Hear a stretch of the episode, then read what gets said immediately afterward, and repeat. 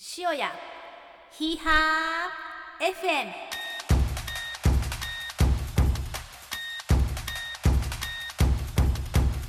皆さんこんにちは。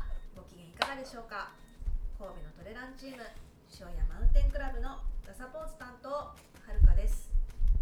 えー今日、えーゲストで来てくださっているキッシーさんが姫路城マラソンで226事件を226起こしたということで令和の226事件、令和の226はい、また事件を起こしちゃいました、はい、事件を起こす男で。サブ3達成達成というかまた。そうですね。あんなサブ3の達成の仕方する人あんまりいないと思います、はい、今日はでも一番本番に強そうな、そうですね。もうこれ以上のゲストは呼べないっていう方にとお越しいただいてます。もうハードル上げるのやめて。ゲスト。いやーもうこれ以上呼べないザアキラッチのアキラッチさん。はい。どうもあきらちです。はい。そんなもうハードル上げんとってください。スペシャルゲストとかもうほんまあの知らないやつですよ。いや塩いや屋塩といえば。いやいやもう仕事といえばの人はいっぱいいますから。いやいやいやもうなんかもう尻尾やってるだけです。若若手急先鋒ですよ。ですね、うん。ああそう。みみん商なねみんなが大体こうノーっていうかやめとこうって言ったものは秋田さんやりましょうっていう人ですからね。わあ素敵、うん。そんなことありますっけ？いやいやそんなことないですけどね。塩屋まだ1年在住1年も満たない、うん。私にいろいろ教えていただきたい。そうですね。本当に本当にでもよくご存知だと思いますんで、はい。いろいろ聞きたいはいよですね、ろしくお願い。しますちなみにアキラッチさんのそのアキラッチっていうあだ名はいつから呼ばれてるんですか？えっ、と呼ばれたことないんです実はえそうなんですか？自分でピザアキラッチってうん。名乗る時までアキラッチと呼ばれたことはもう一度もないです、あら。はい。それだってアキラッチってなんかおかしくない？いやおおかしくないって言ったらだけどまあ、これあの由来があって由来は言う言うた方がいいですか？あーこれはちょっともしかしたらこの後に取っといた方がいいかそうもしそうれないですねそうか。ねそうなるかなと思ってそうですだからあアキラッチと言われたことは、はいえー一度もないですただ店開けてからはもうアキラッチとしか呼ばれない。しか呼ばれない。はい店の名前で呼ばれてる。店の名前で呼ばれてますね。はい。なるほど。それはちょっとおいおいいろいろお伺いできればとそう思います。ですね。はい。はい。それでは今週も神戸のウエストサイド塩屋から塩屋マウンテンクラブのメンバーが Go スパイシーセイヒーハーな話題をお届けいたします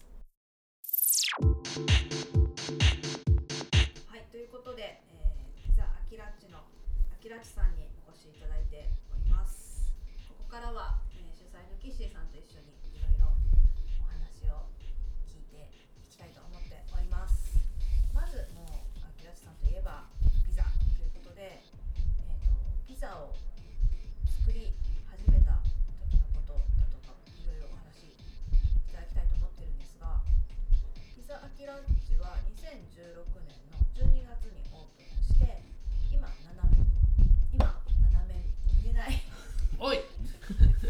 7そこか。い年目ね今今7年目ですね。はい、はい、今7年目ということで、はい、はい。えっ、とピザ歴はどれぐらい？ピザ歴はねもう10年以上になりますよね。うん。はいぐらいですなんでピザを作り始めようとしたんですか？まあもともとバンドをやってたんです。バンド。バンドやってました。うんうんで結構がっつりやってて本気で音楽で飯食いたいっていううんうんうん。感じでまあ、えーフリーターで。なんかロックな感じがしますもんね。そうですね。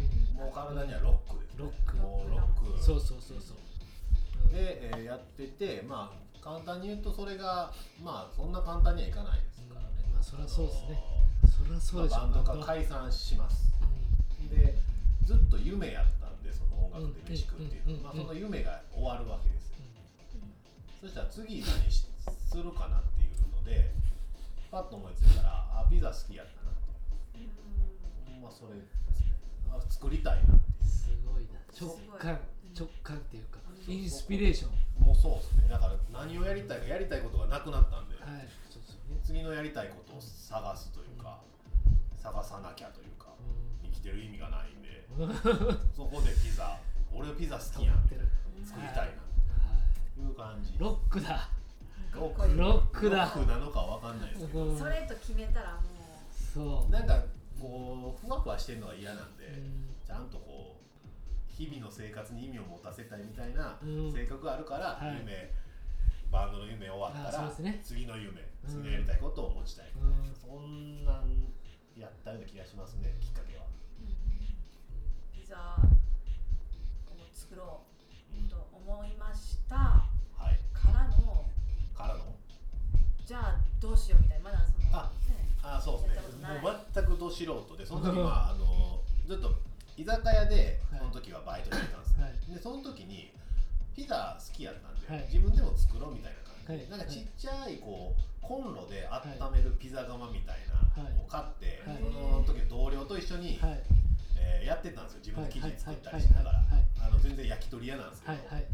で休空いてる時間にそんなやりつつあピザってこんなもんかっていうのをやりつつ、でまあ僕バンドはい。終わって、はい。あピザやると。はい。もうピザ職人になるからっていう、はい。その時一緒にいた同僚に言って、はい。はい。とりあえず焼かんとうまくならないと思ったんで、もうその先には自分で店出すこと考えてたんですけど、はいはい。とりあえず場数を踏まなあかんっていうので調べたら、梅田のその時お初天神のあ今もあるのかなお初天神のとこにあるサルバトーレ・クオモっていう、えー結構全国展開今してるんですけど、そこの梅田店が西日本で一番数焼いてるっていう情報をつかんで、うん。はいあそうしたらそこ行ったらいいなであのあの働きたいです。雰囲気っていうのが始まりですね。ほんで一回落とされて落とされた。落とされたんです。よあのその時はその、えーそこはレストラン営業した後に夜のバー営業があって、はい。夜中の3時まで仕事があるんですよ、はい。でそれを前半後輩部部隊でシフト制にしてて、はい。で神戸から、まあ、梅田なんで、はい。神戸からのやつを雇ったことがないと、うん。帰られ帰られない。はいそうですね。3 3時時終わったら近場のやつがっていうことでずっとやってきたから、はい。神戸のやつは多分やる気はそう続かない。です、続かへんしお前は結構ええ年やもうその時27やったんで、はい。あのもう結構ええ年やしちょっとあの雇えないから、っうん。ていうかねはい。断られたんですよ、はい。で断られてうわこれあかんかったな思ったんですけどそその時にあのもう一回次募集があった時に僕が応募したら同じ理由で落とされるんですかって聞いたんです、うん。うん。そしたらなんかそのその時のそのシェフにはないんかこう刺さったみたいで、はいちょっと上に掛け合ってみるわみたいな感じで、はい。なんかやる気を買ってくれて、えー。でそのもう一個上のなんか統括シェフみたいな人にはい。話して、はい。あの神戸からちょっとやる気のあるやつが来てるみたいな。でその夜晩もやるとはい。言ってるからみたいな感じであのじゃあ一回やってみるかみたいな。うん。そこでなんとか門をこうこじ開けたみたいな感じですね。そっから端生活が下っていう感じですでも判断基準がすごい分かりやすいっていうかねすごいこう一番のところに行くみたいな、そうですね。うん明確ですよね。あーそうですね。うん。自分が。えそれでも3時結局まで仕事で結局どうし合ったんですか？始発までもう店で仮眠ですね。店仮眠というかもう3時間ぐらい、えー5時過ぎ6時前に体酷使するやつや。すごいうん帰ってちょっと寝てまた、えー昼の2時から、はい。えー出勤なんで2時に2時やから通勤に1時間ぐらいかかるんでってあいう感じの生活ですそうか。修行だねうんまあ、ほんままさしくね。そうですよね。これがピザの、まあ、門を開いた話ですね。ー一体一日何枚ぐらい焼いてたんですか？そこは何枚やったんやろな。1日めっちゃ忙しい時は、客千千とかは行ってたんかな。一日で。そうそうそう。ほんまに数がすごすぎてよくわからない。ひたすら。すねそこに来てる方っていうのはですからやっぱりそういう道を進みたい方が来てると。修行。に。修行にもうやりたい。料理を勉強したいっていうそうのかそうか。言うたらなんていうんですかそのやらされてるやついないんですよ、うん。自分から勉強したいっていう感じなんで、意識高いんで多いですね。そうですね意識ね高い。それはねでもいいそれはいいですね。そうですね。そういう環境でしたね。だから結構まあ厳しかったですね、今やったらそんな逆に。あのなんかガンガンいけないじゃないですか、まあそうですね。その時はもうやっぱりもうガンガンガンガン上からお前なんかにピザ焼かされへんとか、ね。僕が一回もうど素人でじゃあお前一回ピザやりたいんだったらピザバー来てみみたいな感じで焼いてみろみたいな、はい。何も教えられへんはい。でもまあ本とか動画では見てたんで、はい。やってみるじゃないですか、はい。ほんでやってみてまあ案の定破けるんですよ、破けて焼けないんですよ、うん。焼けるわけないし。そうですよね。そしたらあもうあかんみたいな。他洗いまやっとけいや無理やん。だけどまあそれでも、洗い物ももうてんこ盛りあるんですよ、はいはいそれやってなんとか早く終わらしてその先輩がやってる仕事の姿見に行く、ね見に行かないといけないとそうですね、うん、そういうそういう時代やったいやそういう時代ですね、うんマジで体育会系というか、もう上下関係いやでもそういうそういう時それがうんそういう時代ですねありましたよね本当ねそうしたそのための技術を身につけるみたいなまあ夢のためですねもうその通り綺がもうモチベーションになってそれがモチベーションですね辛いこともそうですね。やられたんですねうんでそれえっとついに独立をすることになったついに独立をすると。ではい。はい。そうですね。それの場を塩屋に選んだ。それの場を試合に選んだ理由は、えーとさえー知らないところでやりたくなかったんですよ、うん。土地として。うんで、まあ、そのさっきも言ったように、えー、とすごい、まあ、言うなればブラックな環境でやってきて、まあ、そういうのが嫌で、ちょっともうゆっくりしたいっていう感じ、そのからなってたんですよ。うんちょっとメンタル的にも一回やられたことがあって、ああのその時にちょうど子供も生まれて、えーまあ、家族のこと仕事のことっていうのとバランスが取れなくなってきちゃってちょっとメンタル的に病んだ時があったのでそのまあ今まではそれまではこう上上というか、まあ、出世意欲みたいな感じで、あのガツガツいってたんですけど、もうそうじゃなくてやっぱ大事なもん自分の体も大事やし、うんその子供と遊ぶ時間を取りたいしっていうのでちょっとゆっくり、あの過ごせるような形で自分の店をやりたいいう感じで、えー、と考えてて塩屋に勤めてたことがあったので、まあ、塩屋と生まれたところ舞妓。そのどっちかかなっていう感じで。で舞妓は駅前が開発されてお店ないのでで塩屋に来たという感じです、まあ、その塩屋に来たのもだいぶいろいろあったんでいろいろありました。あの最初、えー来た時来たというかその物件を探しに来たんですよ塩屋に。であの友達、えーに聞いてあの知り合いに住んでる友達に聞いてなんかいい物件ないかと。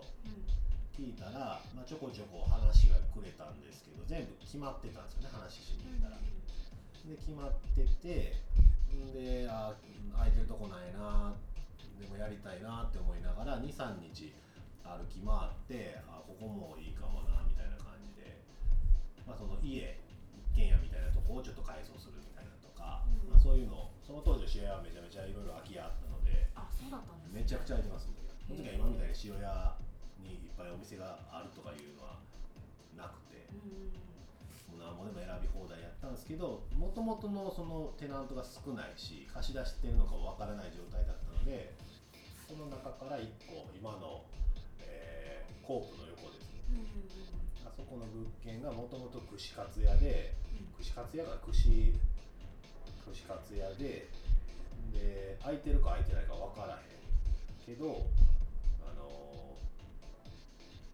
ーまあそこに話したら次の人がもう契約決まってるとうん。言われてでああ残念やなまたじゃあちょっと出直そうかなっていう感じで諦めかけてた時に、えー電話があって不動産屋からちょうど今空きましたよみたいな。ちょうどちょうど。今のこのタイミングでなんかキャンセル出ましたけどどうします？って言われて、うん。でそのタイミングであのもう奥さんの方に相談せずにやりますって言って、うん。その場で契約金払うて。うんっていう感じですでとにかくあのお金なかったんで予算内で収める。とでただその塩屋のその当時はもうおじいちゃんおばあちゃんしかいないような町なんか信じらんないですね。なんです、うん。その時はまああのそれでそれやったのでただのその言うたらよくあるレストランスタイルのピッツェリアやっても絶対に需要はないと思うしただでさえその当時はそのピザ屋を開けるっていうだけであのそんなもん食べへんわってよく言われたんですよ工事中ね。うん。工事中工事してたらあの近所の人が「何やすんの?」みたいな感じで聞いてきて「あピザ屋なんです」って言ったら「みんなハイカラなもん食べられへんわ」みたいな感じでめっちゃ言われてでそういう人にどう買ってもらおうかなっていうのでとりあえず1枚は多いからカットして売ったらええやんっていうのだけ決めてて。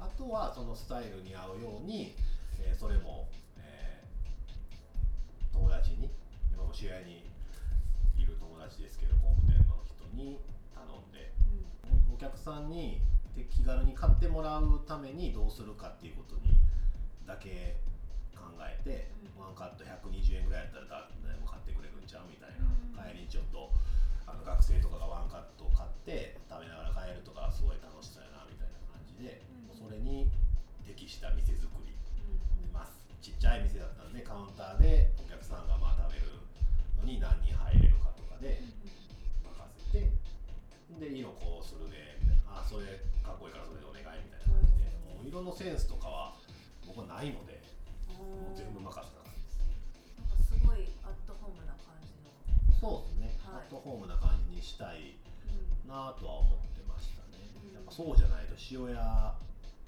では無理ちゃうかなっていうか、そういうなんか商売商売するよりかはやっぱり人と人のこのつながりうんとかであの成り立つような土地柄だと思ってたのでその時は、おばあちゃんとかでも買いやすくてっていう利用してもらうためにっていう感じですね。コンセプトとしては。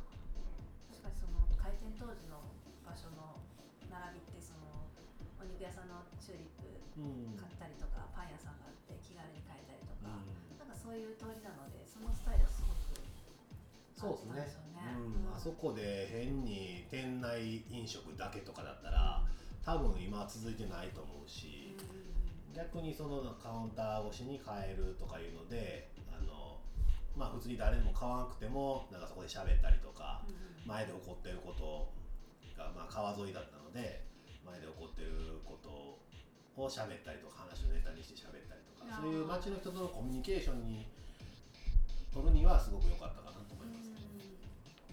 でちなみにその先ほどもあったそのアキラッチのピザアキラッチの由来みたいなのが。あ由来。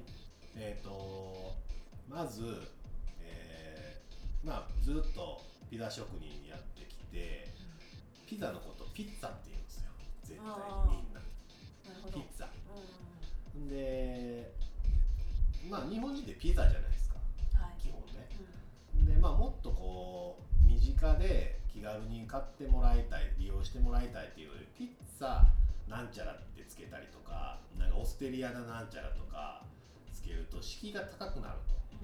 だからさっきも言ったようにその気軽に買ってもらいたいやったら名前もポップにしたいなっていうのがあってん。で、まあ、ピザなんちゃらにしようかなと。ん。でえっ、とまあいろいろ考えたんですけどその、まあ、自分の思いも込めていきたい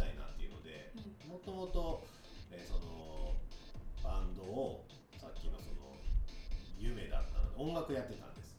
んでうちの奥さんも音楽やってたんです。うん。でそこで出会ってまああの結婚して子供できてっていうそのストーリーがあるので、うん。なんか音楽に関連づけた名前にしたいなっていうのがあって、で当時あのバンドあるバンドにひなっちっていう人がいてベーシストで、はい。僕そのそのバンドが大好きでうんうんうん。でひなっちのえー綴りってこれ誰が知ってんねんっていう話なんですけどギターにグレッチっていうあのメーカーがあるんですよ。うんうんでグレッチっていうの綴りがあの「チ」っていうのが TSCH って書くんですよ。うんうんでひなっちがそれ文字ってひななんでひなの後に TSCH ってつけててうんでそのバンドのコピーバンドで遊んでる時にアキラッチって名乗ったことが一回あったんですよ。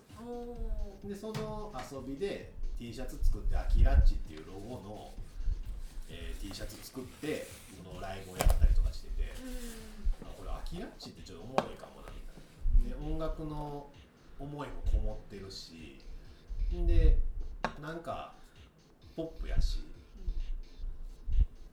なんかこう親しみあるしでもちょっとバカらしいバカっぽい名前やけどいいんちゃうかな一回聞いたら忘れへんなっていうのでピザアキラえちなみにベースをやってたんですか？ベースです。ああずっとベースです。すごい。かっこいいなあのでも多彩ですね多彩で面白いですよね。ですね。で、2021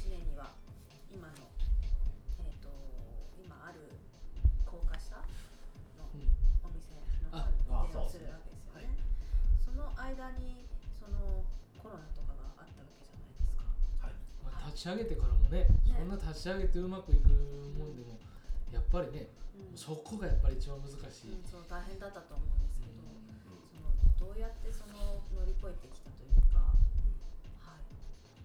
まず、えーまあ、コロナの前だと塩屋ってあの多分今でこそいろんな店が、うん。あのまあそうですね。やってますけど、うんその当時って僕が来た時は多分ジャンクションカフェがう何ヶ月か前に開いて、うん。で、えーあとどこや？それぐらいか。ですね。ほんでまあワンダーはやってましたけど、はい。あとはまあシロちゃんとか、はい。もう地元のはい人たちの感じで、まあまああの数字調べるじゃないですか。あのうん証券として。証券として、うんもう完全にやばいんですよ。無理と無理なんですよ。無理とえもう数字見たら無理やから、うん。とりあえず数字はもう置いといてあのどうすればいいかっていうのを、とりあえずまああのやりつつ考えようみたいな。でまあある程度資金は借りてたんで運転資金借りてたんでその中でやっていくけど1日これぐらい行けばいいっていうのをこうまあうん。最初はオープンケーキとかで、はい。あのピザ屋ができること珍しいしあそうですね。塩屋にピザ屋みたいなね。そうそうそれでまああそこのコープの前の通りとかに店ができるのも結構珍しかったんで、あのだいぶ1年ぐらいはオープンケーキ的な感じで、まあ、みんなバーッとはい来てもらって、でもまあそこからは本当の勝負になっていくので、はい。まあ、もちろん固定のお客さんもついていっぱいはい。あの利用してもらってたんですけど、い。いやこれだけじゃもうどうないもならんと。やっぱ売り上げをどうにかしていかなあかん。そこでちょっと経営というものにはい。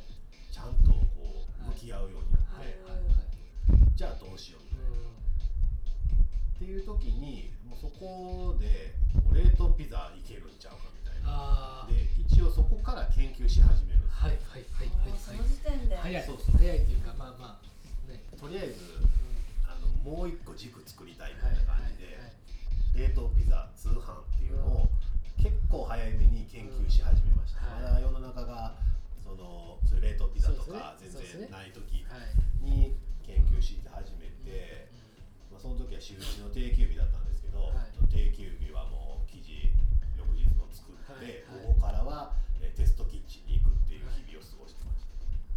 テストキッチンで試作をずっとしていたと。えーとね、業者さんその冷凍の冷凍機械を持っている業者さんの、まあ、メーカーのところのテストキッチンにわざわざピザ窯を車に積み込んでうちの奥さんと一緒に積み込んでそこまで行って膝釜で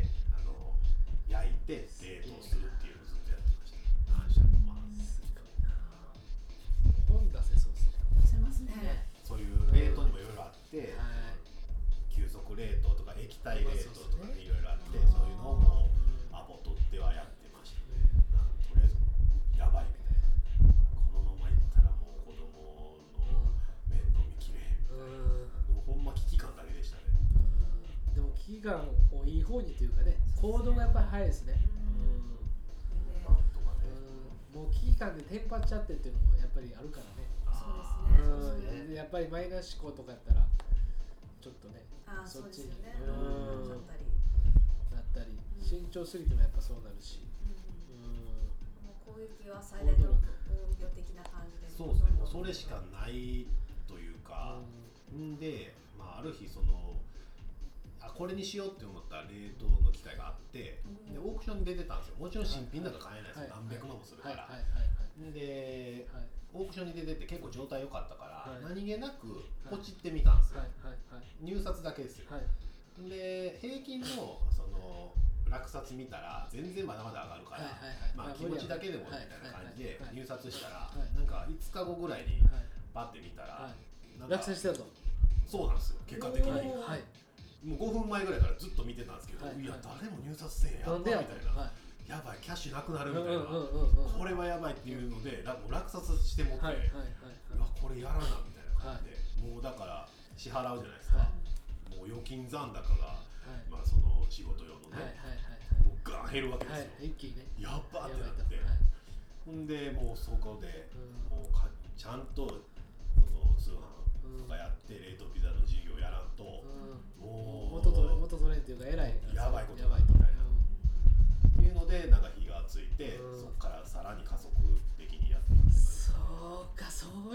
ったんですね。うん。でその通信販売を始め通信販売、はいですよね、うん。まあ、冷凍ピザの事業をちゃんとやり始めるって感じですね。まあとりあえずその個人事業とかの人は分かると思うんですけど、はい。通帳の残高が減っていくのが恐ろしいんですよ。うん。もうその個人のその従業員というか社員あの雇われてる人はあの毎月の給料でこうやりくりするとかがあると思うんですけど言うたらその残高キャッシュが回らなくなったらもう言うたら支払いできんくなるんでうん。仕入れとかに。もうその残高が減るっていうことは僕の中ではその言うたらメンタルのバロメーターみたいな感じだったんですよ。残高がこれ2桁なったらもうやばいみたいな。うん。あと何ヶ月でもう家族路頭に迷うみたいなあ。感じがあったんでそこでもう思い切ってちゃんと売り上げを立てるようにしようっていうのを、まあ、頑張った感じですね。で、えー2019年の、えー秋ぐらいうんになんとか EC サイトオープンしたんですよ。うんオープンしたけどその通販って言うたらこういうなんちゅう道とかにお店オープンして通りすがりの人が見るとかは全くないので、はい知ってもらわないと誰もお客さん来ないんで全然売り上げも立たずどうしようかって言ってる時にあの商工会議所の展示会に一回出てみようと思って出たんですよ。それ2020年の1月ですね。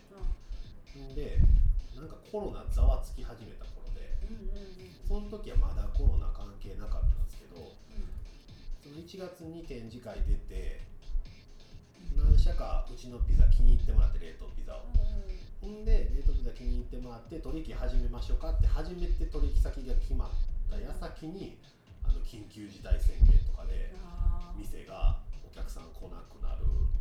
でもうなんか明日どうなるかわからないような状態になるっていう感じ。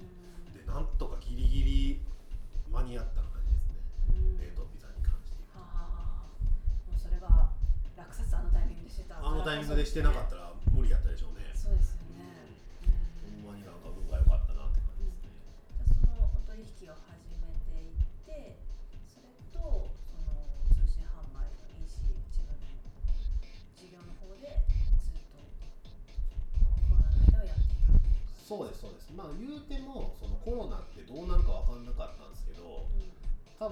知り合いの人もみんな一緒やと思うんですけど、んその街中にみんな仕事終わりで飲んだりとかあの店行ったりするじゃないですか飯食いに行ったり、で地方のってあんまりそんなにあのフューチャーされてないというかまあちょこちょこその塩屋に興味のある人がちょこちょこ訪れるぐらいはありましたけど、まあ、基本的に地元の人が使うっていうのがあのローカルの店の使われ方やったと思うんですけどコロナになって一気にその都市部にみんな行かなくなったのでうん。どこにも行けないと。で店買うにもそんな都市にも行かれへんし電車も乗られへんってなった時に多分みんなが地元を見出したんですよね。であれピザ屋あるやんみたいな。うだからうちもそのオープンして3年4年経っても塩屋の、まあ、塩屋北町とか塩屋台とかの人に「あんたいつできた?」みたいな感じで聞かれることよくありましたし、まあ、それで多分なんかローカルのお店の人とか、まあ、うちもそうですけどコロナをきっかけに見つけてもらって、うん。なんか慌ただしい感じですね。テイクアウトもともとやってたのもあったし、テイクアウト需要がめっちゃあったのでそこで結構利用してもらってもちろんお店の中には人を入れれないんですけど、ん。テイクアウトでお店開けてるぐらいの売り上げが立てれたので。あ本当に？そうなんですよ。結構それは助かりましたね、あとはそのちょこちょこ取引が増えたのでそっちでもなんとかあのつながったって感じですね。まあ運が良かっただけですね。いやすごいなんかいろんなピースがつながってるな。いやほんまそうで今振り返ったらねそうですね。結構イベント出店とかもその後もされて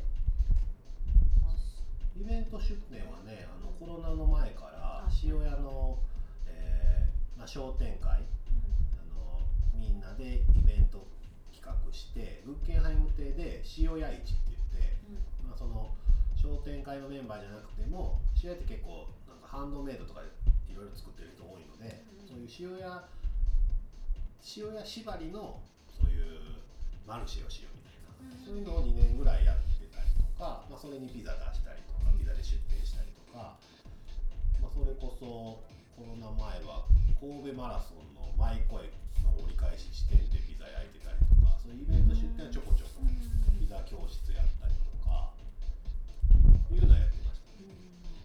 もうその頃にはなんか塩屋のピザ屋みたいな、ね、看板がついてる感じというか。ああそうですね。だから自分で塩屋ナンバーワンピザやって名乗ってましたね。だから他にないから。なるほど。まああのちょっと冗談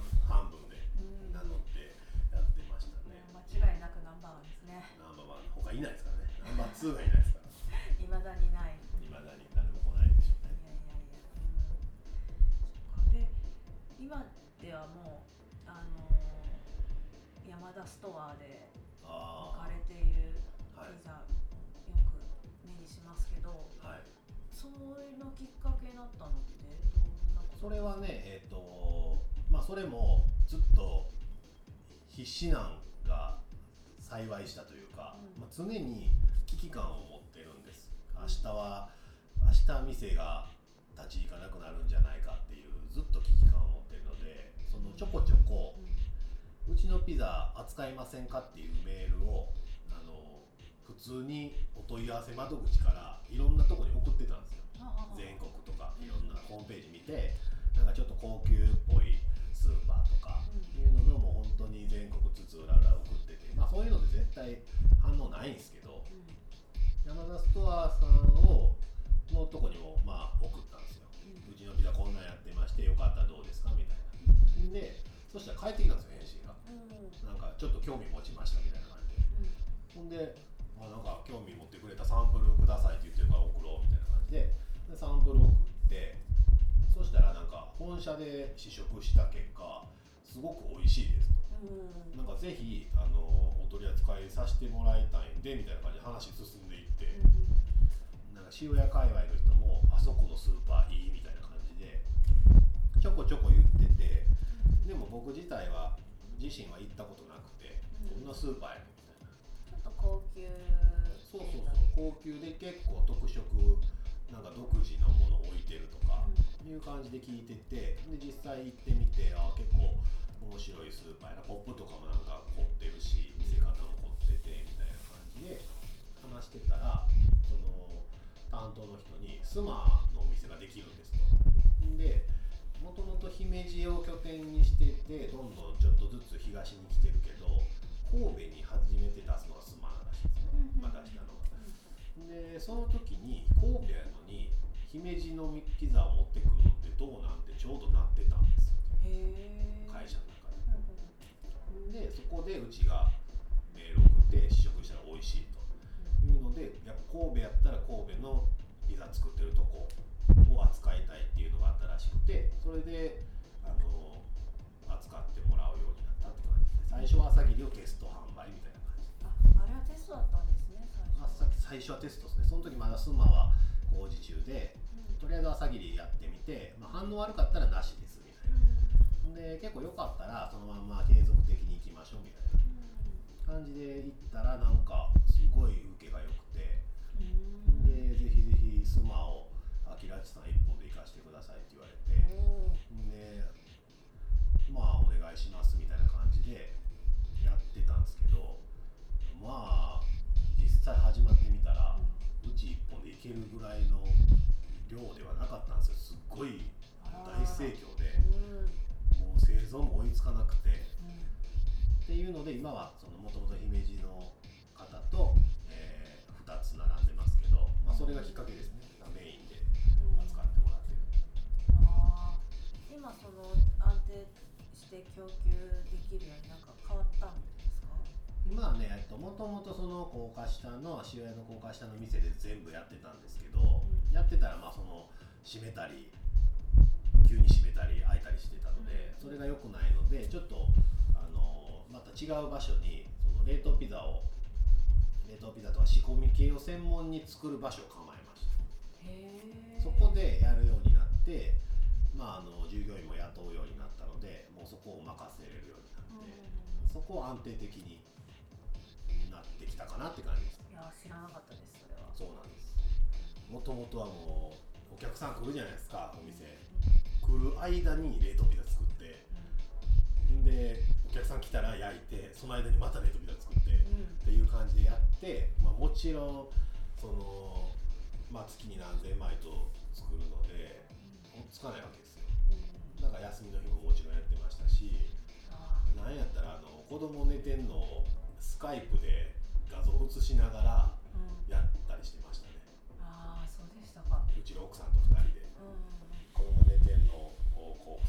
1台置きながらうちの奥さんと一緒に作って子供がちょっとなんかゴソゴソして「ママママ」って言い始めたらスカイプ越しに「あ今から帰るからね」みたいな感じとかやってましたね。なんか当初目指してた姿とはだいぶそうなんです違う。よそれがすごい葛藤があってこれ俺やりたかったことなみたいないうのはだいぶありましたね。最初の忙しくなってその売り上げももちろんその心配しなくていいっていうとおかしいんですけどまあ最初にギリギリやった頃からはだいぶ良くなってきたんですけどそれとともに仕事がどえらい忙しくなってきて子供と遊ぶ時間もないしえどうしようみたいな感じはありましたね最初の頃。だいぶそれが最近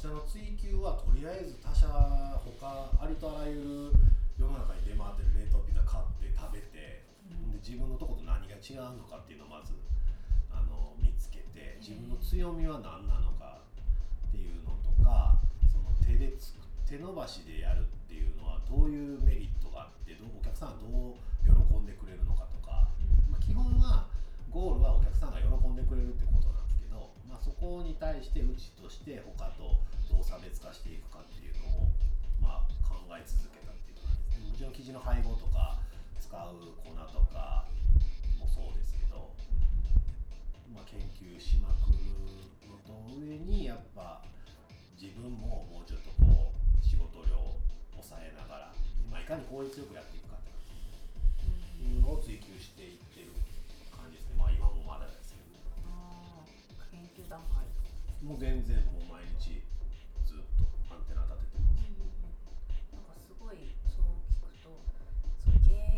経営者目線みたいなところがすごい強い感じがしますね。ああそうかもしれないですねなんかどうなんですかね自分では本当に必死なだけですねなんかよく言われるんですけどなんかいろいろ考えてるねとか言われるんですけど必死なだけですね今後そのなんか目指していくところというか何をしたいだとか。ああ今後はまあざっくりですけどその宇宙食を作りたいなっていう宇宙食。宇宙食作りたいんですよ僕ずっと。宇宙のことに携わりたいんで。はい。宇宙食作りたいんですよ。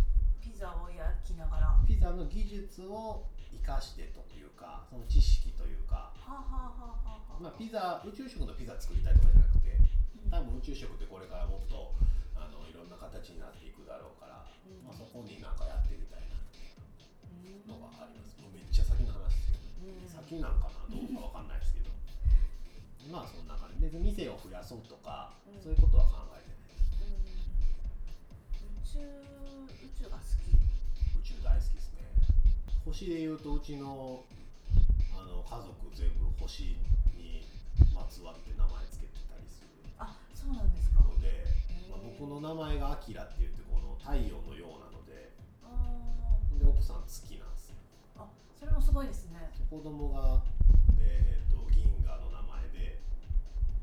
で次男がその満月に由来して名前つけてたりとかしてまあ星が好きというかそれもまた仕事の話になってくるんですけど宇宙ビジネスって絶対面白いやんっていううんうんうんとこですね。なんか楽しみですね。なんか全然ピザと違うことが出てきてびっくりしましたけど。あそう。でも結構僕の中でつながってるんですよ。うんうんピザ食とそういうつながってるので食って絶対食にま関わることやってる限りなんか何でもできるかなっていう感じで、まあ、それがただ宇宙食だったみたいなやりたいことがっていう感じです話聞く限りのその原動力をお持ちの安さんがきっとやってくれるといやー全然知らない世界ですからね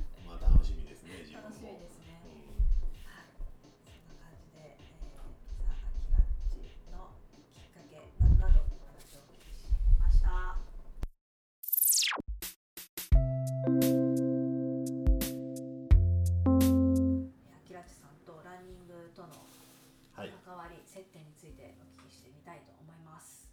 はいはいお願いしますとりあえずその、えー、と SM クラブとこんな関わってくださっているアキラッチさんですがそもそも走り始めたきっかけは何だったのかなみたいなのをお聞きしたいと思います。はい、えー走り始めたきっかけはまあ走るっていうのはまずトレイルランから入ったんですけどもそこに至るまでにまず登山からで登山に至るのは、えーまあ、うちのお店のロゴにもなってる犬がいまして飼ってて渋谷の街を散歩しなきゃいけないと。で至るとこにもう歩き回って渋谷中の一番詳しいんちゃうかいうぐらい歩いたんですけど、まあ、なんせ道が狭い。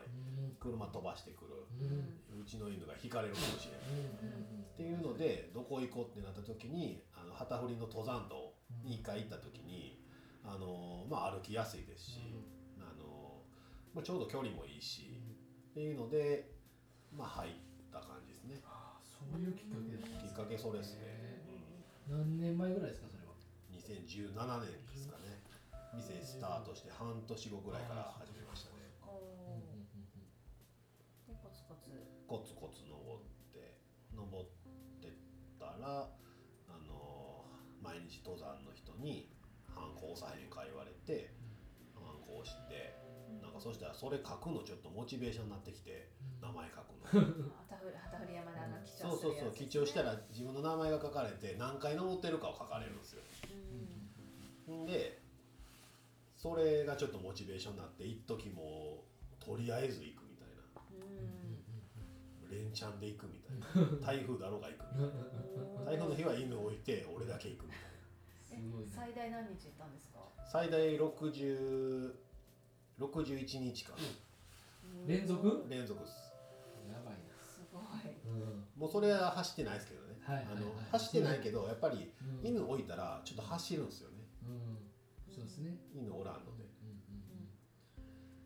えでそこからなんで走るようになっていったんですかまあ毎日行ってたらうん。時折後ろから走ってくる人に出会うわけですよ。まあそれが今思えば多分岸さんもおったんでしょうけどうん。あの朝時期的にでもそんなもんかもしれないですね。うん。ああそうっすかやっぱり、うん。朝とかまあ曜日関係なく行ってたらいきなりパッとさっそうと何人かに抜かれていくわけですよ。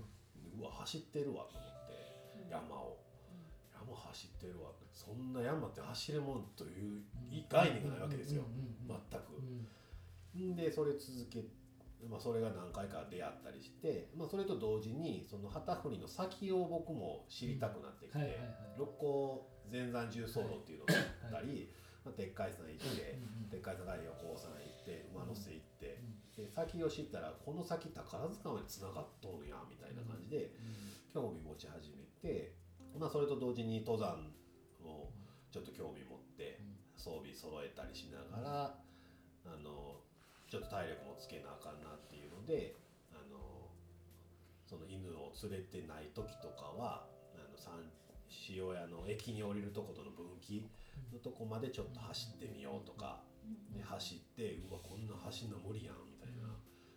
あの人らずっと走ってたわみたいな感じでちょっとずつなんかこう興味を持った感じですね。なんかあれですか？それ体を動かされてたんですか？いやもともとそのなんちゅうんですかね持って生まれたはがたいの良さとか、はいはいはい。なんかその身貯体能金力高そう貯金でやってた感じなんですよ、はい。貯金でやってて漁師の時ももちろんはい。その、体動かすから、はい。めっちゃ体絞れてたしああなんですけどやっそうかそうかぱバンドやって夜中はいラーメン、夜中に酒飲み、朝ラーメン、うん。そうでなんやコンビニで買うて、うんでリハ終わって夜ですもんね。そうそうもうそうなん不健ですよ。康な世界うん健康。うん。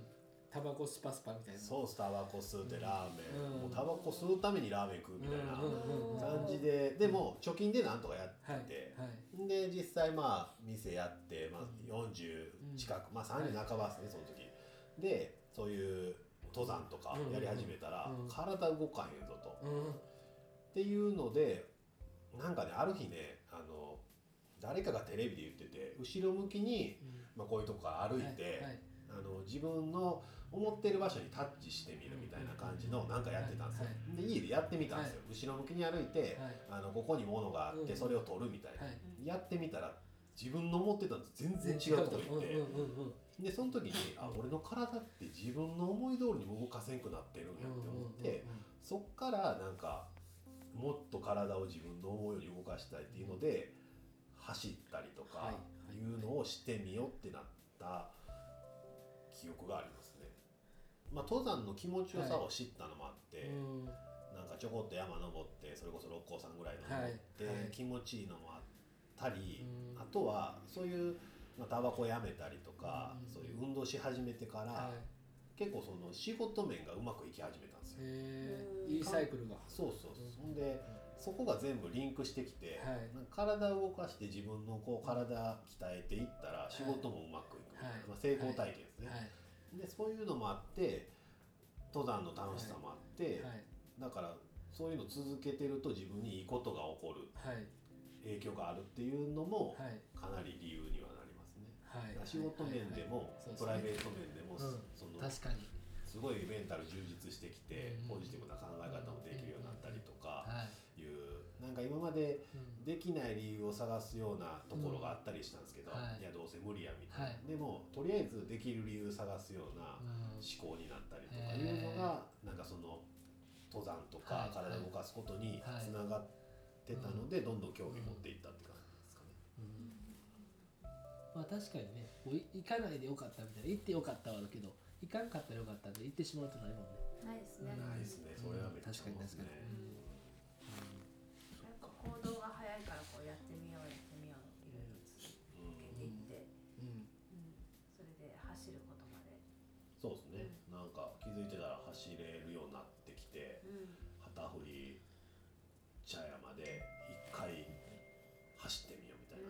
走れた時とかがすっごい嬉しくて、うん。なんかそれですね。そしたらき知らん間になんかでっかいまで走れるやんとか、うん、まあ、もちろんねそんな飛ばしたりしないですけど止まらずに走れるっていうのの、まあ、自分の体が思うように動いてるっていうのの喜びというか、うん。そういうのがあったですねだいぶ。そうなってはいるけれどもまだその SM クラブとのメンツにはまあ合ってたんでしょうけど全然その接点もなく、うんうんっていう感じでしたね。うん、どこがじゃあ接点だったんですか？何でしたかね接点は。僕らもでもその塩屋で遊び始めてなんか遊び始めたんですよね。そうです。塩屋まあ多分その6年ぐらい前っていうのが多分ちょうど確かに僕らもどっちかって六甲の方で遊んでいて。あでたまにねそうなんですよ。あの芦芦屋の方でうんロックガーデンとかどっちかってはいはい遊んでい。て、でも元の本当に話で言うとあの俺ら住んでるのってこう神戸の西の方うん。だししかも仕事帰りに山行く、えー、芦屋からとやっぱちょっと遠い、うん。でやっぱりなんか地元愛っていうか、まあ、僕も舞妓なので育ったのが、まあ、垂水塩屋とかやっぱ愛着もあるしですぐに山入れるところがいいよなみたいなところで、まあ、太郎との再会も多分その辺で果たすんですけど、でどっちかっていうとだんだんだんだんこう地元でどうやって遊ぶかみたいなこう思考って結構皆さんこう年重ねると出てくるんだと思うんですけどでそういう時にもちろん塩屋の山でも遊びたいけどやっぱ町もあのすごく自分はす好きっていうかあの、旅旅人が結構引き継がれるようなこう町だから。で塩屋が。うん。個人商店が多いじゃないですか。はい。秋らしさんも本当に個人個人の本当に。もうチェーンがあるわけで。有名なねその全国各地にあるピザ屋さんでもないし。やっぱ個人でこうされてる方に自分自身もすごく興味が。うん。やっぱりここでされてる方って何らかのメッセージうあの発信されてて。でやっぱり思いがあってこうされてるんだなっていうのがやっぱりだいぶなんていうのかな。自分のなんかそういう自分も仲良くなりたいとかあの一緒にこうなんかお話してみたいっていうのはそういう人が多かったので。んでその時にもちろんアンダカレーさんとうんで秋らしさんがであそこでされた時に多分店に行き始めて。そこでしたっけ太郎と多分秋らしさんはなんかそれ以前のなんか太郎が塩屋のイベントかなんかに行った時に秋らしさんが店出されたのかな。なんか出張出店かななんかそれであったとは言ってましたけど。あーあのグーケンハイム塩屋市ですかねもしかしたら。かもしれないですね、ううん、言ってたんですけど。で僕らは多分それでピザをそのまあ本当にあれですよね。あのお客さんとしては申し訳ないですけど1枚2枚こう山に入る前に、うん、ピザを購入させていただいたりとかしていて。でも秋吉さんはでも山山に行ってるっていうのをいつ知ったんでしたかね？なんかね DM をもらった時がありましたよね。あのはいマウンテンクラブが初めてイベントするとかのタイミング、あれシーマウンテンですかね、はい。はい。はい。はい。初めての、はい。の前ぐらいになんか DM いただいて、はい。うちのはい。アカウントに、はい。インスタの。でしゃべしゃべるとかこうなんかやり取りしてはいはいはいはいそしたら地元結構一緒ですみたいなあはい。感じのやり取りがあはいって、はいはいはいでまあよくワンダにも行っててみたいな感じの中でうん。あ僕も実は山登って行ってるんですよみたいな感じ入りじゃないですかね。毎日行ってるんすわみたいな、で本当にねあのそのシーマウンテンっていうもう本当に、なんていうのかな手作り感満載の素人イベントを。2020年のはい。7月。そうですそうです。やらせていただいた時にあの地元のそのお店にあの本当に名も名もないイベントですけどこうなんか力貸してもらえたらいいなっていうのをあの話をしていてその時に本当にまあ僕らが行かせてもらってるそのワンダカレーさんもそうだしもちろん秋らしさ。んにもご相談できたらいいよねっていうような感じで。で本当に秋らしさんが確かもうもうすごい安い価格でなんか秋らしさんのチケットみたいなものをご準備いただいたりして。である時はね走りにも来ていただきましたもんね。あれ撤回でっかい。5の時に店を抜け出して。いやあれは、えあれなかなかでしたね。だから一周だけでもいいから走ってもらえないかみたいな感じで言われていやでもランチ中ランチやってるし抜けれないっすよみたいな感じで言っていやまあ一周だけでもよかったらみたいな感じでゼッケンももらって。結構無理やりやったんですねそそうほんでゼッケンもらってそうな秋田さん来てくれるかなその前になんかシーマウンテンとかでいろいろなんか T シャツをねわざわざ作ってあね。そうそうそうそのアキラッチとえっとサンライズ。そうととワンダのワンダさんがロゴが入っためっちゃそのうん。なんかオリジナルというかそうもらったりとかでまあお気持ちがはい。伝わってきて。勝手な勝手な一方的な愛を送ってたんです。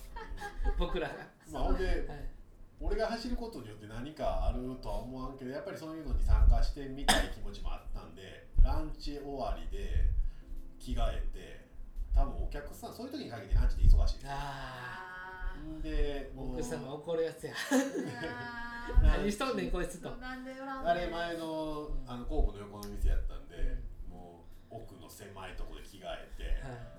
短パンになって、はいはい。お客さんの横を通りながらちょっと僕走ってきますんで、店をえ走ってきますって。意味不明みたいな。意味不明な、まあ、店を奥さんに任せてちょっとこの俺走って帰ってくるまでは予約受け取ってくれって言ってテイクアウト無理で取ってって言って。売り上げ売り上げ損失に貢献しました。そこからバーンって走って一周一周走りましたね。一周走ってまた戻って。そうですそうです。いいいい表情されてましたけどね。あの時いねや嬉しかったです。いや楽しかったですね。いや本当嬉しかったです。やっぱりいやこれはでっかい5の時なんであのもっとなんていうのかな。もう普通の SM のシャツにはい。あの本当にあの怖いもの知らずって結構恐ろしくてさ勝手になんか塩屋のうん塩屋のそのお世話になってる僕らの好きな店のロゴをつけてそれを PR 大会とかって PR して面白いよねっていう感じで勝手にあのいいですか？ロゴ付けさせてもらってっていうあの今だとそんなに勢いがあるかわかんないけどうん。空気を読まずに。そうやったらいいですよっていうのが本当にワンダさんであり秋田さんでありロゴもらって。はははははは。それつけさせてもらってそれつけさせてもらうんやったら来てほしいなっていうそうでそうですね、うん。T シャツを。あ今ね来てます今ね来ていただいてる。うん本当に本当に。へー。このの大会とかも秋田さんいつも来てくれてる、あれ来てますね。めっちゃ嬉しいです。うん、そうなんですよシーマウンテンとか。いやシーマウンテンじゃないと思う。鉄海ファイブかなどっかのってシーマウンテンはもともとはお店にご協力をいただいていて、はははうん、あの終わってから本当にピザをうん。あの出場者そうにね出場者に。ああで、ピザがほぼなくなる、うん、出場者がゼッケン見せてくれたらピザを渡すみたいな感じでやってましたね。そう。はははははそうへーそれお願いしててめちゃめちゃ太っ腹ですね。なんか店巡ってもらうみたいな感じそうそうで趣旨そうそうそうそう。あはい。そうそうそう。でそれとか各地からこうプライベートでうん。ランナーさんたちがこう、まあ、来てくれた時とかもあの山登る前にうん。あの秋立さん寄ってはははははとかあよくやらせてもらってましたね。うんありましたね、うん。そうそうそう。今もちょいちょい。はい、一回アキラッチさんの前でなんか鉄海ファイブの写真を撮りましたよね確かに。あの橋の上ですか？橋の上で。ああれなんでこんな集まっとんねんみたいなことになっね。て うん。そうそうそうありましたね。はい。うんうんなったんで。いやすごいやっぱり僕らとしてもあの一方的な愛を受け取っていただいてありがたかったですし。いえいえもうなんか協力できることは協力したいですからね。しかも強くなってますからね。すごい。はいランニンはい。全然強ないですよ。いやい一周一周どれぐらいでしたっけ？なんか結構早かったですよねでも。鉄海湾です鉄海はえ全然覚えてないです。40分40分でもあれはもう一周で振り切はいったからじゃないですかね、はい。早いですね。強いです強いです。うん。いや本当に。うん。うん。多分あのここすごいあるかあらうん。ここが強いと思うハートあが。ハートが。いやいやもうそんなもうそうです。その忙しい合間を縫ってねなんか大会とかもうん。あー絶対晴れますもんね。ちょこちょこちょこちょこ。ね出てますね、うんはい。だからナギピークとかにも出られたって聞きまあしたれねそうなんですよ。まあいろいろ調べるんですよ。どれ出ようかなみたいな、うん。スケジュール的にいつ行けるかなみたいな、ナギピークスあれなんかタフトレイルって書いてますよね大会はいはいはいはいはいで調べたら、まあ、僕ミドルに出て3 2 3キロ、うん。で累積が2 3 4 0 0って書いて、まあイージーやなと思ったんですよ、で後で考えたらあんまりイージーじゃなかったらしくてはい。なんかあこんなはずじゃなかったみたいな感じで、うん。まあ走ったけどまあ結局完走が僕は目的なんで、はい。完走したら楽しいですし、うんなんか達成感あるし、はいっていうのなん。でまあ結果的に大会は全部楽しいし、うん。うん。いい感じで山を遊ん。でるなって感じですね。うん。そうですよそっか面白いな今その走ってるモチベーションっていうのは何なん。ですか今走ってるモチベーションは、えっと仕事がお多いかな走ってたら仕事がうまくいってるっていうのとか新しい人と出会ったりとかなんか自分の中であの新しいことやろうっていう活力が湧いてくるから。ん。でもう仕事まあ今の岸さんみたいに仕事まみれで あの仕事まみれクラブ。仕事まみれまくる時は新しいインスピレーションも湧かないし、うん。日々のそのことをこなすだけでもう疲弊していって、朝起きてもあなんかちょっと足痛いから走らんとことか、うん。自分に言い訳してしまうんですよね、だからそれが嫌でやりすぎるとね。そうそう。それがあのそれがないようにっていう感じですね、まあ、自分のメンタル保つためみたいな大きいかもしれないですね。それってあの友次郎さんも言ってたけどはい。まあ自分もだけどもう無理やり山にその時間を作ってこう行ってしまう、うん。うん、だからこう頭真っ白っておっしゃられたと思うけど自分もやっぱりそれを意図的にやってたんだけどはい。もうまみれて過ぎてしまうともうドツボにはまっていく。であ仕事でもう仕事しかうん。見えなくなってその時間のことすら忘れる。だからあんまり良くないよねまみれすぎるのは。うん。とは自分も思っていて。うん。うん本当にこう変えないといけないというかねいい方に。うん。だから仕事はまあ忙しいぐらいはそれは忙しいはいでいいとは思うんですけどやっぱりそういう時間とのバランス、うん。うん、でも秋らしさんもまみれてはるからね。まみれてはってそれも経験されてうん。のまあ今でもすごいですけどね、うん。まあ今でもすごい攻めて多分今後まみれると思うんで、はい。今後もまみれるのはそうですね。加速度的に上がるんでそはい。れの処理速度をはい。いかに上げていくかっていうのにやっぱ山行ってそうですね。自分の気持ちリフレッシュするのが必要かなっていううん。感じ。でも今の話でちょっとあそうやなっていうのは思うちょっと思った。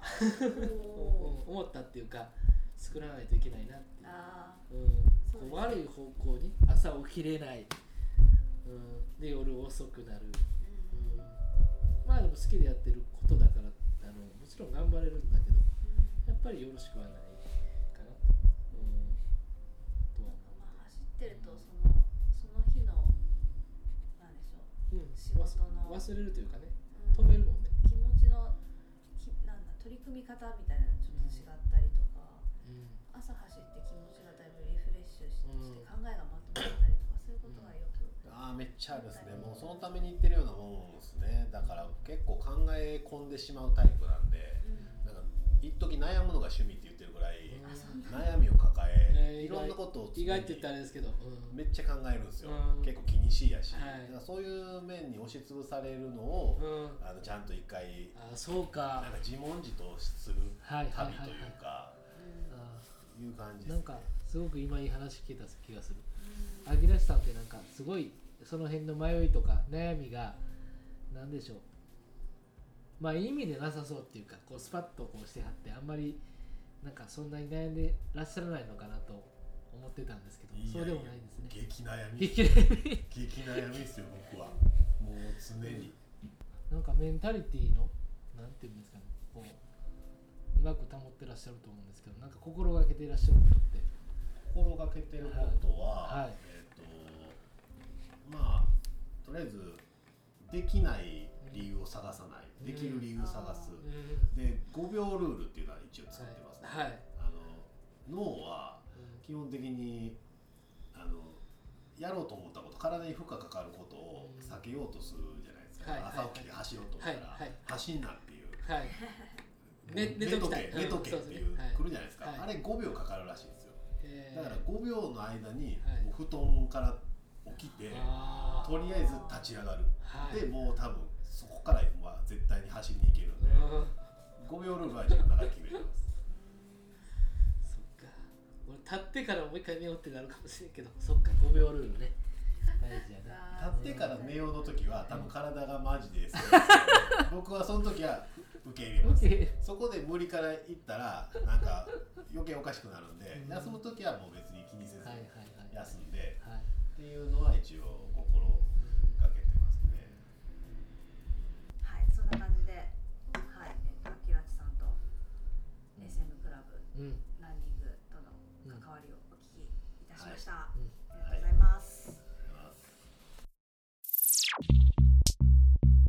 ここで塩屋マウンテンクラブからお知らせです塩屋マウンテンクラブでは毎週日曜日朝6時から日朝練を開催しております朝6時、えー塩屋駅北口魚屋さんのある方に集まり旗振山鉄海山と登った後まだ時間に余裕のある方はいろんなところへ行っていろんな練習をすることができます。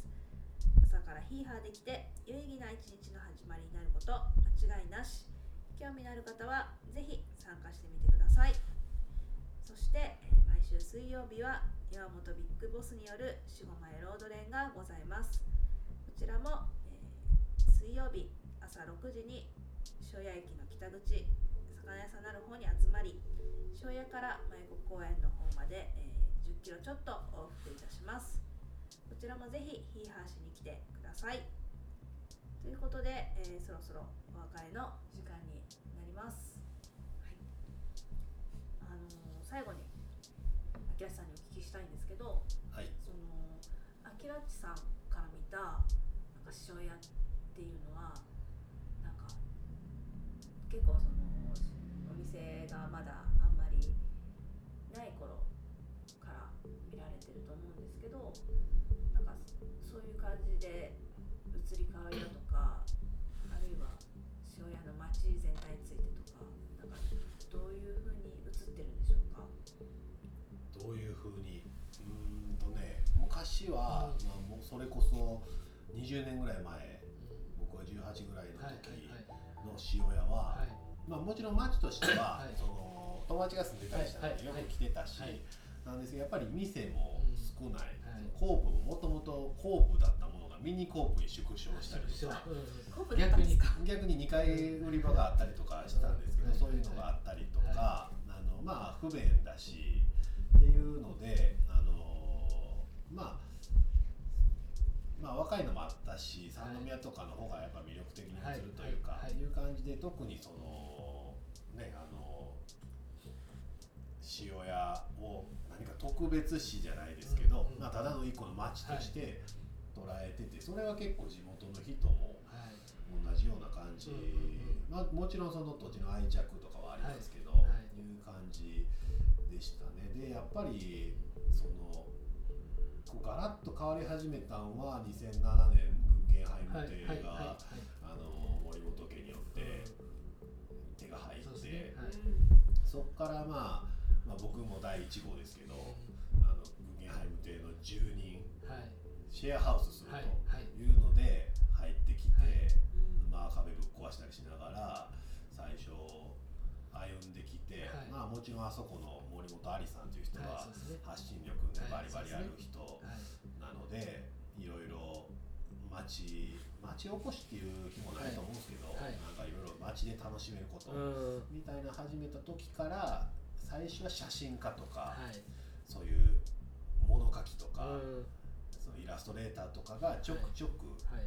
塩屋にはい。集い始めうんて、でそのタイミングでワンダはい。がグンゲンハイムの長屋から独立して、はい。えー開く、うんでちょこちょこ有名な。人がはい。グンハイム邸でコンサートしだす、はい。ね。超黎明期だなそれ。うん有名ですね、はい。で街を気に入るそういう人が、はい。で、えーそこからちょっと発信してその長屋のことが雑誌に載ったりするってはい。うのちょこちょこほんまに広まっていくわけですね、コミュニティというか。でその中で、あのー店もちょこ増えようとしてて、はい。でまあ家賃も安いっていうのがあったりとかで,、そうですね安いですね。っていうのもあって僕もその輪の中にはい。店を開いてはい。入っていくと、でもその頃でもまだ今みたいに若い人がガッと増えたりとか、なんか商店がうん。という話もなく、はい。はい。その時の商店会も多分加盟店は減ってはい。い。ってたはい。はい。時期だと思いはい。ます。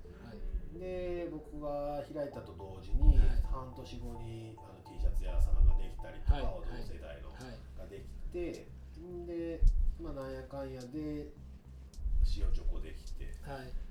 でガッとこう、なんか塩屋っていう町が雑誌に取り上げられ始めて、はい人が来て、はい。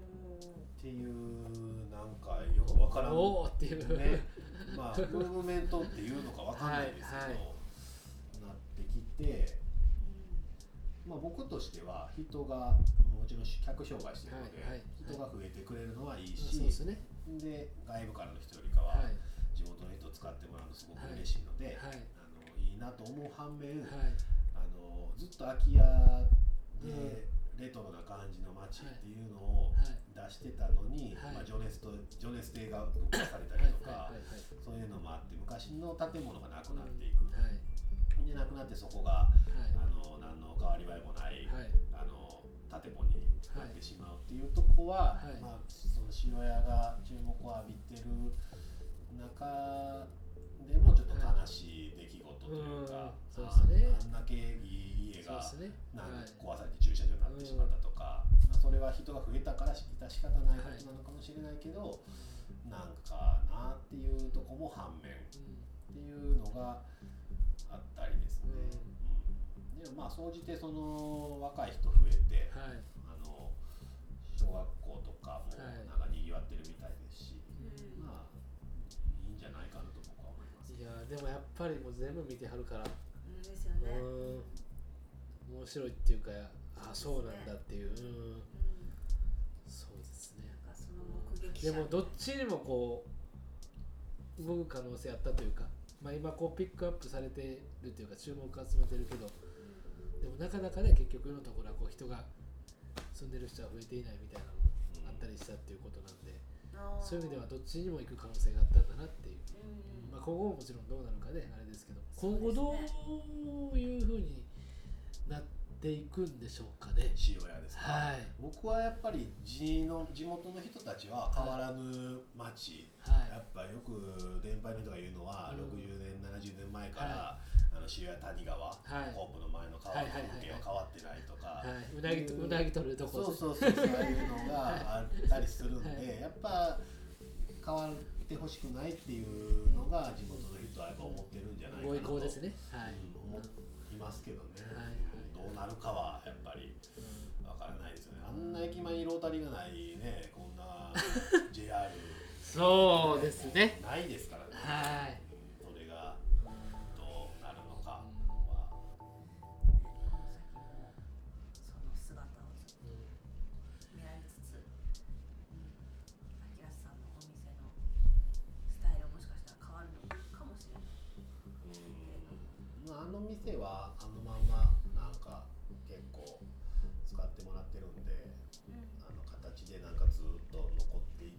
ほしいなとは思いますけどね、うんまあ、やっぱりお客さんが何を求めてるかによってその時代時代に合わせていかなきゃいけないと思うんで。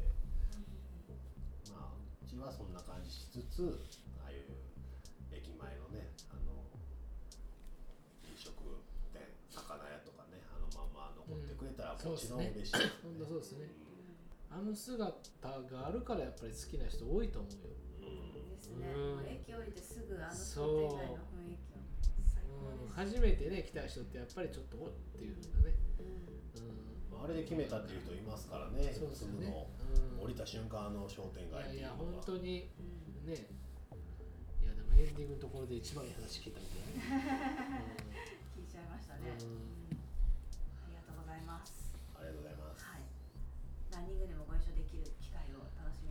そうですね。よくなんか要は朝練とか最近来てあるよ。最近はるかさんが全く来ない朝練、まあ俺もやけど、もう俺もあの。昨日も昨日も行きましたよ。そう。旅行前に。最近のだってあの塩屋のあの朝練ってもう初期メンバーがほとんどいなくて もうあのニューニューフェイスの方々で。そうですね。うーん。そう。本当にもう秋らしさんがあれになってるかもしうんあられないもうリーダー。リーダー。いやそれはない。それはそうそうそう。統率力あるから。なおこがましい僕はついていくだ。黙って。いやいやそんな日が来ることも。でもいいですね本当にね、うん、嬉しいですね。ありがたいです。ありがたいです、はい。ありがとうごありがとうございまざいます。ありがとうございます。はい、それではこの先もヒーハーな週末をお過ごしください。塩屋マウンテンクラブのはるかとキッシーとアキラッチでした。せーの。ごきげんよう。